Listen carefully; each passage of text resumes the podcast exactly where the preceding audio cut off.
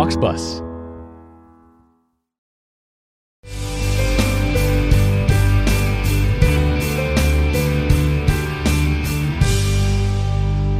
Are you ready to organize your amazing ideas into a powerful book? It's time to write your book. Welcome to the Write Hour, nonfiction tips from the Write Coach. And I'm Joyce Glass, your host. I am so glad you joined me today.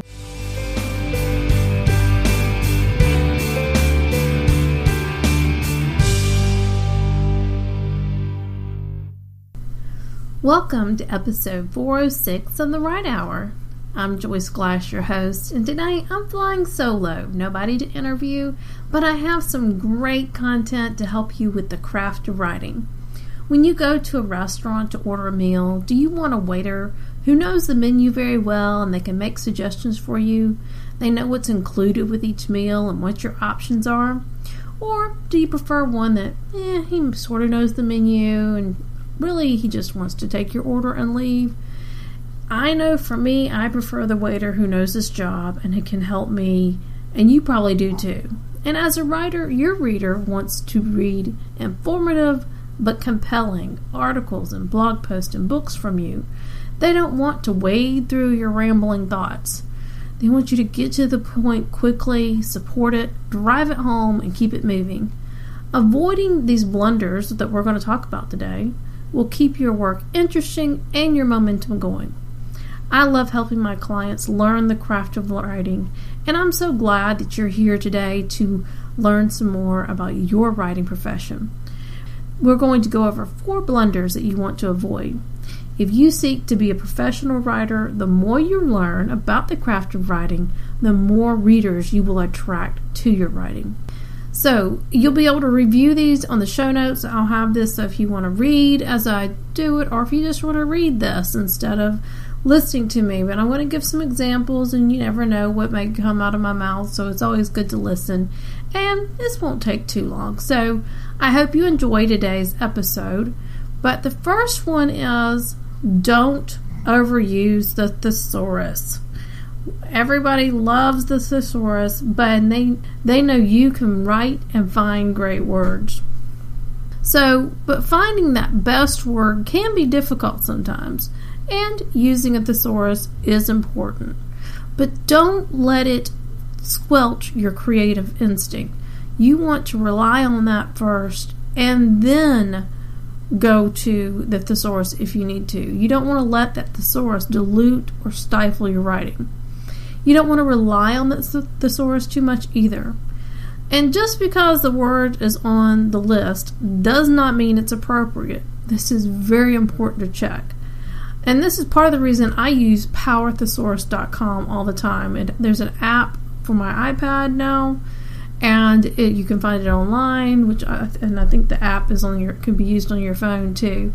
So go to powerthesaurus.com. It gives you the definition of the word. It will also give you the definition of each synonym too. And you all you have to do is click on the word, and the definition will show up. And that way you can make sure it is in context with what you're writing. Your writing will be more stilted and lifeless if you have all these little perfect words in there, or it's going to sound strange because you've got all these very either fancy words, flowery words, to say something that you could say more clearly and succinctly with less words. William Noble says, Relying on the thesaurus too much can make you mentally lazy and blunt your creativity. Think of it as an aid and not an answer. The next thing that you want to avoid is don't wallow in a sentence straitjacket. William Noble says, probes sentences resembling cookie cutter models, which means they're the same size, the same order, same surface, same material, line after line, offer no variety, and hence then there's no excitement, no spice. So, an example of this would be the day was cold and raw. It snowed a little. The barn walls had peeling green paint. The hay bales were stacked up. The old car was on blocks by the door. Blah, blah, blah, blah, blah, blah. Kind of reminds you of Charlie Brown's teacher, right?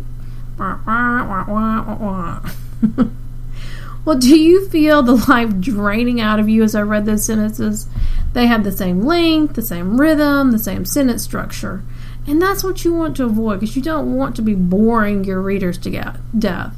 So, as you edit your work, this is not something to worry about when you're writing. When you are just writing and getting the words on the page, remember writing and editing are two different activities.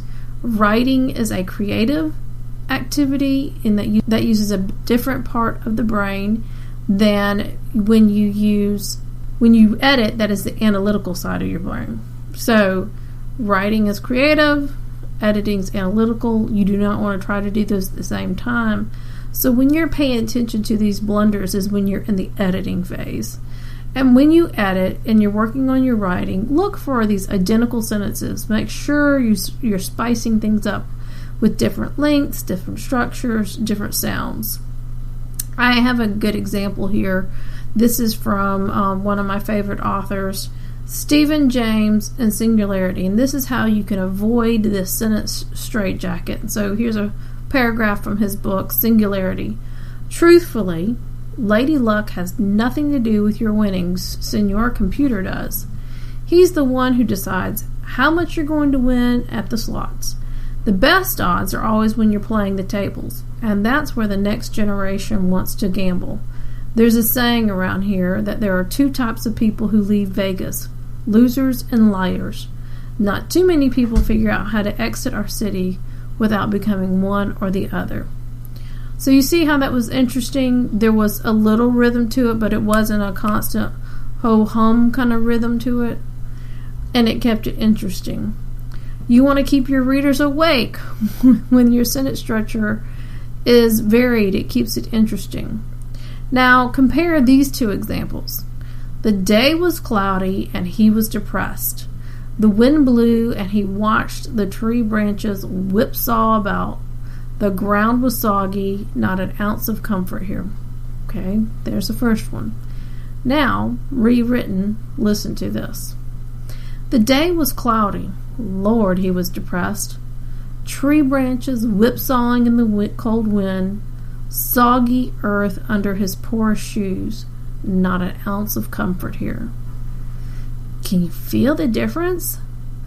The second one evokes emotion and an image. They say the exact same thing, but one has feeling, and, and you can, like you're there with him, and you can feel the cold wind and the soggy earth pouring into your shoes, you know? And the, the first one is like reading a boring letter from a relative who's just relaying information to you. You don't want to be doing that. You just don't want to relay information to people. You want them to feel it. You want to evoke images. You want to be um, compelling and powerful and motivating. So make sure that you are putting your words together in ways that are interesting and powerful. Be careful not to use the same word in a paragraph repeatedly. This is something I've seen with my clients. Depending what you're writing about, it may be necessary, but avoid it as much as possible. And I'll give you an example of what I'm talking about. She graciously accepted the gift. And then a few sentences later, you might say, while he accepted the gracious gesture from the host, he was ready to leave. If this is in the same paragraph, you want to change one of these. Uh, either change the gracious gesture to something else, or just say she accepted the gift. She accepted the generous gift. You know, that could be a way to say that and leave gracious gesture. Whatever works, but make it. You see how that can make that more interesting by changing to two words? Because if you keep using the same word, it's going to become boring for the reader, and they're going to be going, "Why does she keep using this word so much? She loves it because I don't remember. There was a book I read and there was a word that kept coming up, and I'm like, I really like using that word. so, using active voice keeps the pace of your writing interesting, and I go into great detail about active voice versus passive voice in episode 402. So, I recommend you check that out if you have not already. And then the same thing applies for your paragraphs. You want them to vary in length of paragraphs. You don't want all short paragraphs or all long paragraphs. You want short and medium and long, you want to keep it interesting for the reader and make it appropriate. And you may wonder, well, how do I know when to change paragraph? If you like change thoughts, if you you're talking about something, but then you start to talk about something a little different, then create a new paragraph for that. Don't keep going on and on.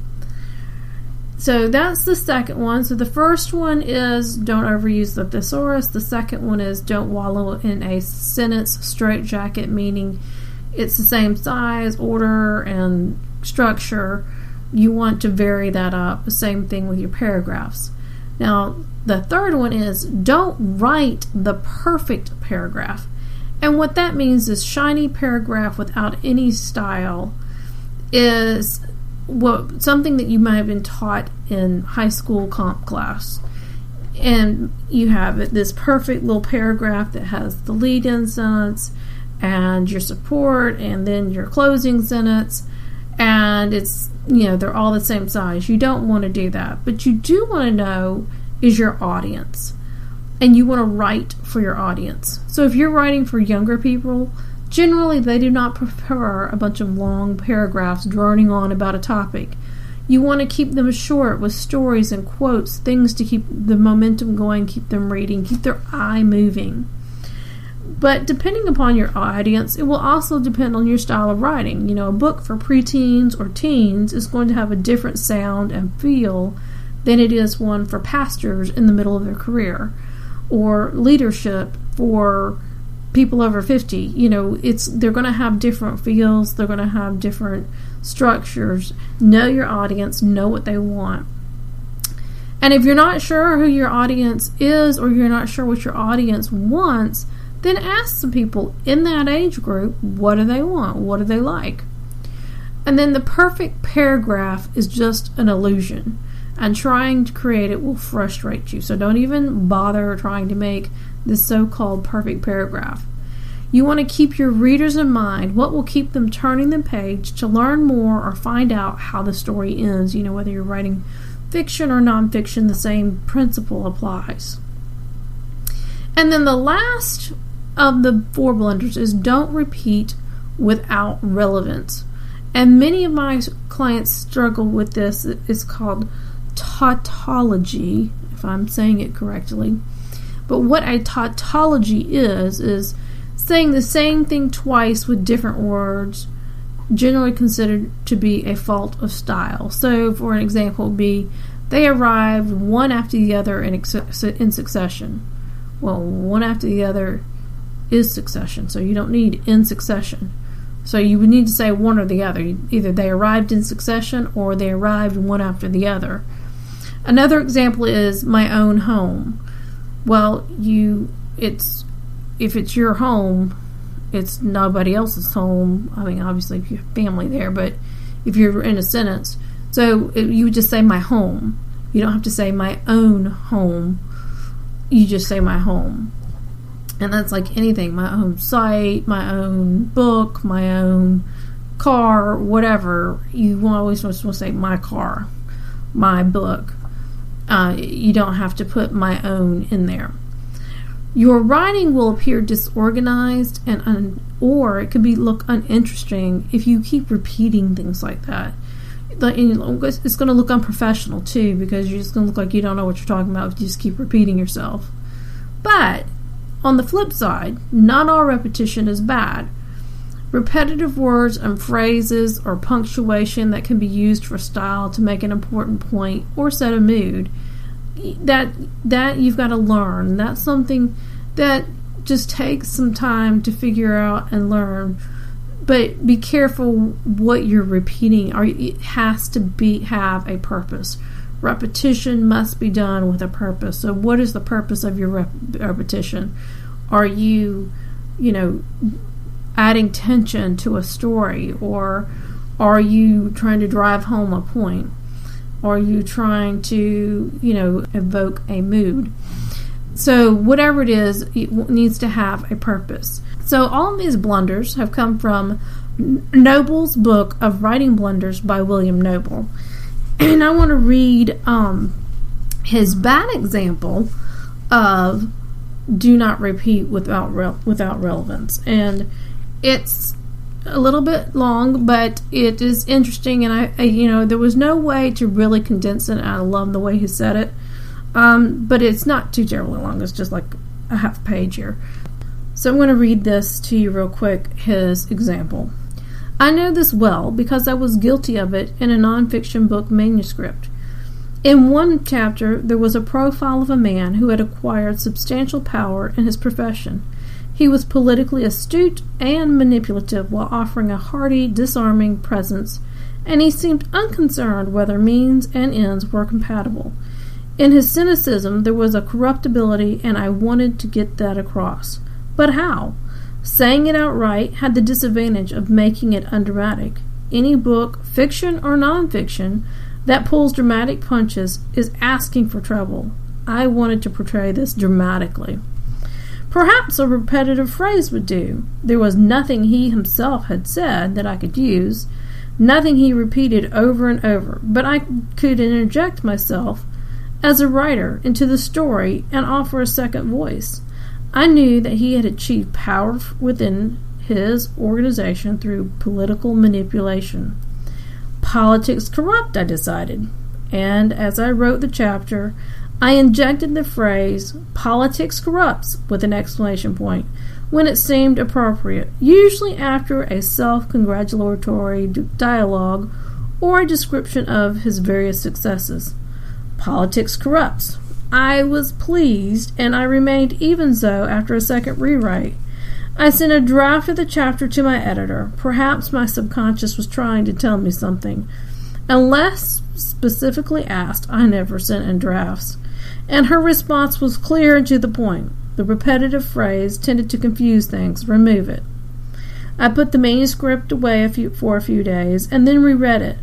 As I faced the ogre of author's pride, which we all have and which only the surest among us can control, I began to see what the editor meant. The repetitive phrase did not extend the meaning of what was already in the manuscript because of the character. Himself, through his own words or actions, had already made clear that politics corrupts. Adding my author's voice was superfluous and actually tended to irritate the reader because it was telling the reader something the reader already knew. There was nothing in Politics Corrupts, either by meaning or by impact, that was new. It grieved me because I had been so pleased with myself. I saw this as a sophisticated way to bring out the full range of disagreeable characteristics, something different, something unusual. But it didn't work, and I learned a valuable lesson. Repeating a word or phrase can add luster to your work, but it must be approached gingerly.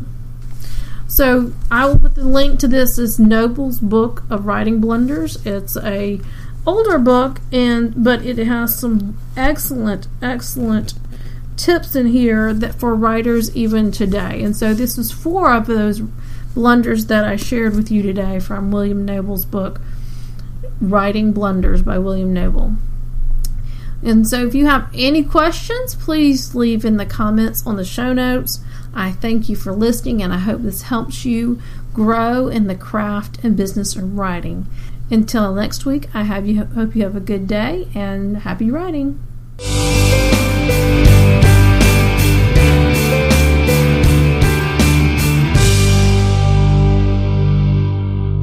Thank you for listening to the broadcast. If you are wondering how to start your writing journey but feel overwhelmed or confused, after taking four years to write my first book, I completely understand. I created the four steps to the right book and you can sign up for it, the short email series, on my website at thewritecoach.biz. That's T H E W R I T E coach, C O A C H dot biz dot B I Z, or go to the link in the show notes for this podcast and find the sign up on the side. There's a side pop out, or on your phone, it's at the bottom in little blue bar and it pops up or on the home page at the bottom you can sign up for the four steps to the right book. The four steps help you clarify your focus, create and organize your content, and complete your book. I share tips on the writing process, And you can download the writing planner to track your progress and create your weekly and monthly milestones to complete your book. Don't let fear and overwhelm stop you from writing your book. It's time to write your book.